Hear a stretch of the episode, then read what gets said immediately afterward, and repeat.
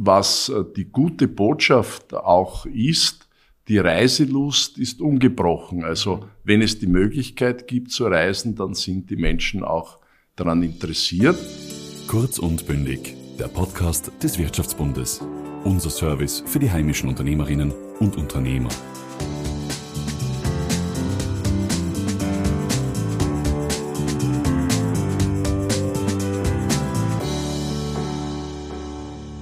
Der Flughafen Wien verbindet Österreich mit der Welt.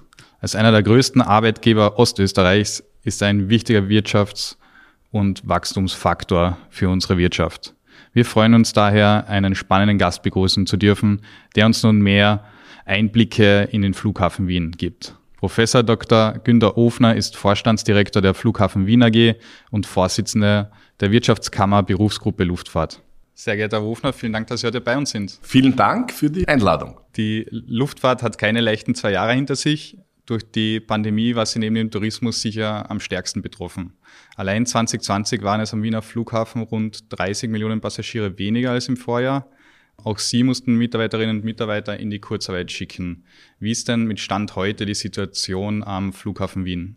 Ja, also wir blicken wieder deutlich optimistischer äh, in die Zukunft. Wobei man sagen muss, äh, das österreichische System der Kurzarbeit äh, war wirklich sehr, sehr gut und hat uns äh, davor bewahrt, zu viele Mitarbeiter freizusetzen, wie das leider andere in Europa getan haben, die mhm. jetzt die Probleme haben, dass ihnen die Leute beim Wiedereinstieg fehlen. Mhm. Also wir haben genügend Mitarbeiter für die neue Saison und was äh, die gute Botschaft auch ist, die Reiselust ist ungebrochen. Also mhm. wenn es die Möglichkeit gibt zu reisen, dann sind die Menschen auch daran interessiert.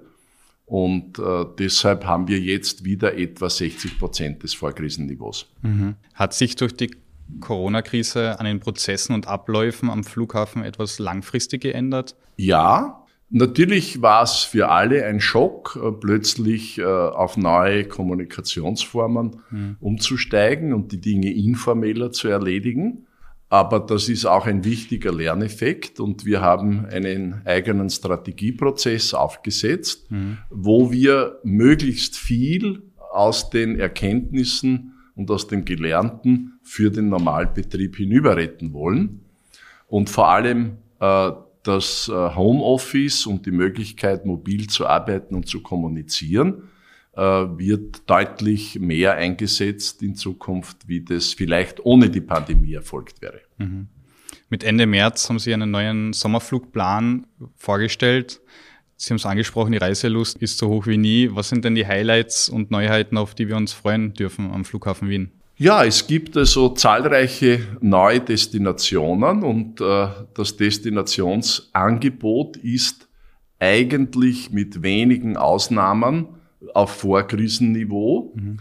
Diese Ausnahmen sind vor allem im fernen Osten, mhm. weil äh, China nach wie vor äh, nicht äh, sich geöffnet hat und im Gegenteil jetzt eigentlich mit Pandemieproblemen äh, konfrontiert ist. Und natürlich aktuell ist Russland, Weißrussland, Ukraine ausgeschieden, was etwa vier Prozent des gesamten Passagieraufkommens betrifft und was uns natürlich sehr schmerzt. Mhm. Aber da ist auch nicht absehbar, äh, wann es wieder äh, zu einer Öffnung kommen kann. Sie haben es schon angesprochen. Wie groß sind denn die Auswirkungen des Angriffs Russland auf die Ukraine für den Flughafen? Es gibt Flugverbotszonen, Landeverbote. Kann man schon das abschätzen, ähm, wie sich das auch auf die Wirtschaft des Flughafens auswirkt? Naja, es, äh, es betrifft etwa vier Prozent des Passagieraufkommens, aber die gravierenderen Wirkungen sind, äh, dass die Langstrecke Richtung Asien zwei bis drei Stunden längere Flugzeiten hat. Und das stört insbesondere den Cargoverkehr, weil eben die Cargoflugzeuge nicht mehr am selben Tag hin und zurück kommen und das hat also doch zu beträchtlichen äh, Verwerfungen äh, geführt. Mhm. Und insofern gehen die äh, Folgen leider über den, den unmittelbaren Verlust an Passagieren hinaus. Und es ist auch überhaupt nicht absehbar, wann es zu einer Wiederaufnahme kommen mhm. wird. Und die steigenden Energie- und Gaspreise spüren Sie auch oder sind Sie da noch außen vor? Spüren wir auch, wobei äh, besonders arg ist, äh, dass äh, mit Einführung der Trennung der Strompreiszonen Deutschland, Österreich mhm. eine Strafsteuer für österreichische Stromkunden äh, eingeführt wurde, die jetzt immerhin 30 bis 60 Euro pro Megawattstunde beträgt. Mhm und äh, die dadurch verursacht ist, dass es nicht ausreichend Netzkapazitäten zwischen äh, den beiden Ländern gibt. Und dazu kam jetzt noch die exorbitante Erhöhung von Strom- und Gaspreisen. Mhm. Also äh, das äh, treibt nicht nur die Inflation massiv an, sondern ist eine, eine gewaltige Belastung für die Wirtschaft, auch für uns. Gott sei Dank haben wir jetzt unsere große Photovoltaikanlage fertiggestellt. Das ist die größte Österreichs. Mhm. Und an einem sonnigen Tag wie heute erzeugen wir bereits mehr Strom, als das gesamte System Flughafen verbraucht. Mhm. Oder aufs Jahr gerechnet wird es etwa ein Drittel des Gesamtverbrauchs sein. Und das schützt uns Gott sei Dank ein bisschen davor. Langjährige Diskussion um den Flughafen ist ja natürlich immer die dritte Piste.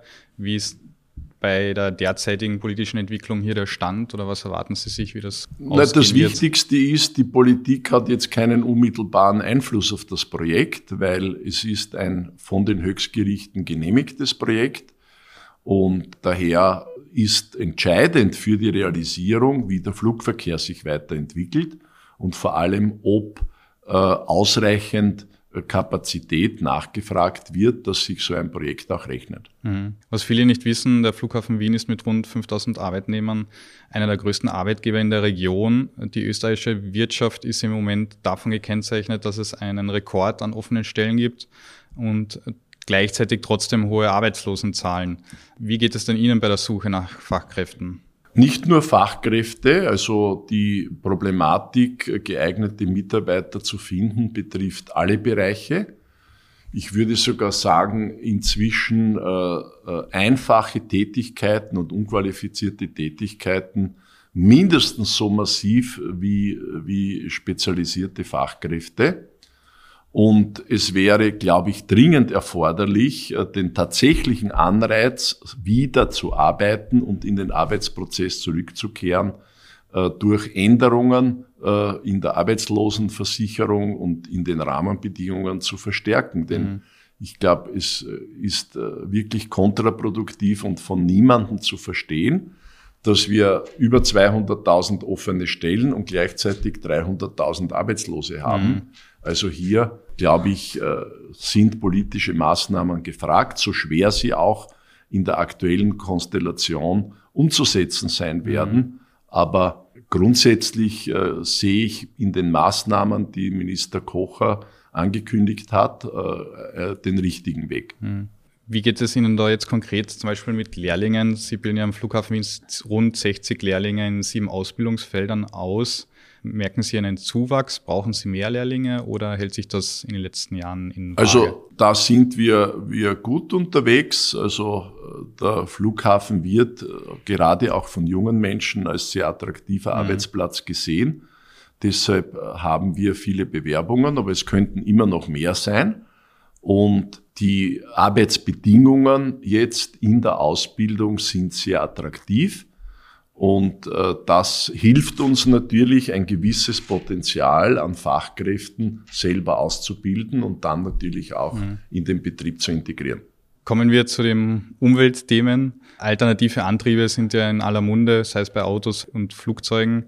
Wie wird Ihrer Meinung nach die Zukunft der Antriebe für den Flugverkehr aussehen? Wird es möglich sein, irgendwann CO2-neutral zu fliegen? Also die gute Botschaft ist ja, das ist keine Utopie, mhm. sondern äh, kann schon in einigen Jahrzehnten Realität werden, denn die Technologie ist erfunden mhm.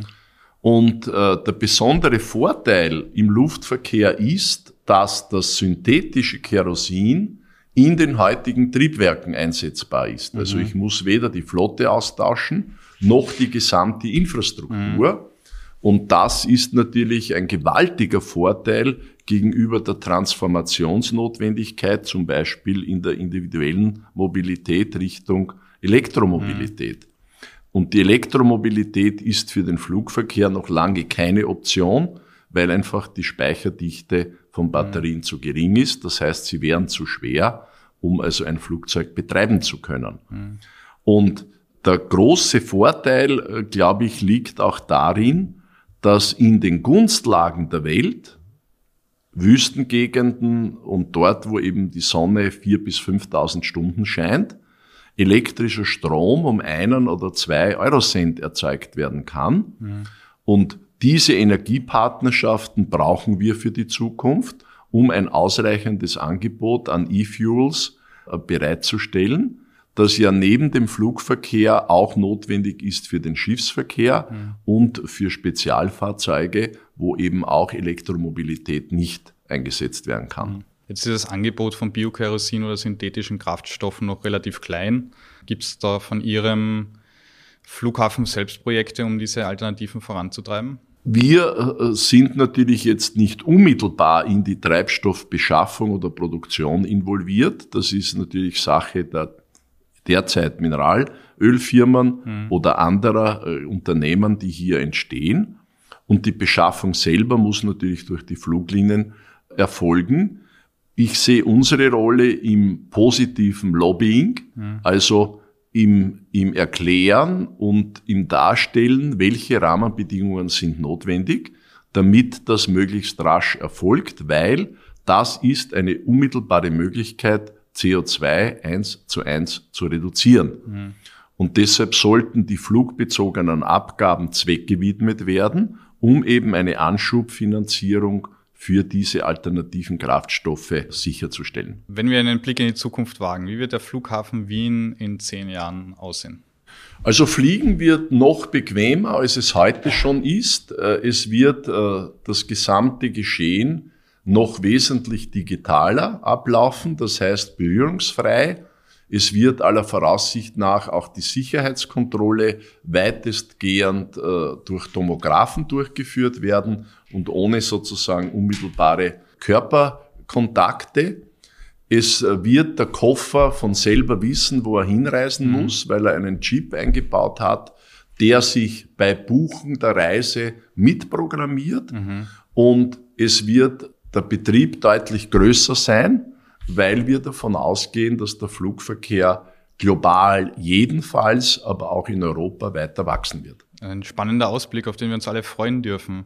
Zum Ende unseres Podcasts haben wir ein paar Wordrap-Sätze vorbereitet. Also ich lese einen Satz vor und Sie beenden ihn. Ein Lied, das mich immer in gute Laune versetzt, ist jede Form von guter Musik. Der wichtigste Ratschlag, den ich je bekommen habe. Setzest du nicht dein Leben ein, dann wird das Leben dir nicht gewonnen sein, von Goethe. Ein Land, das ich unbedingt einmal bereisen möchte.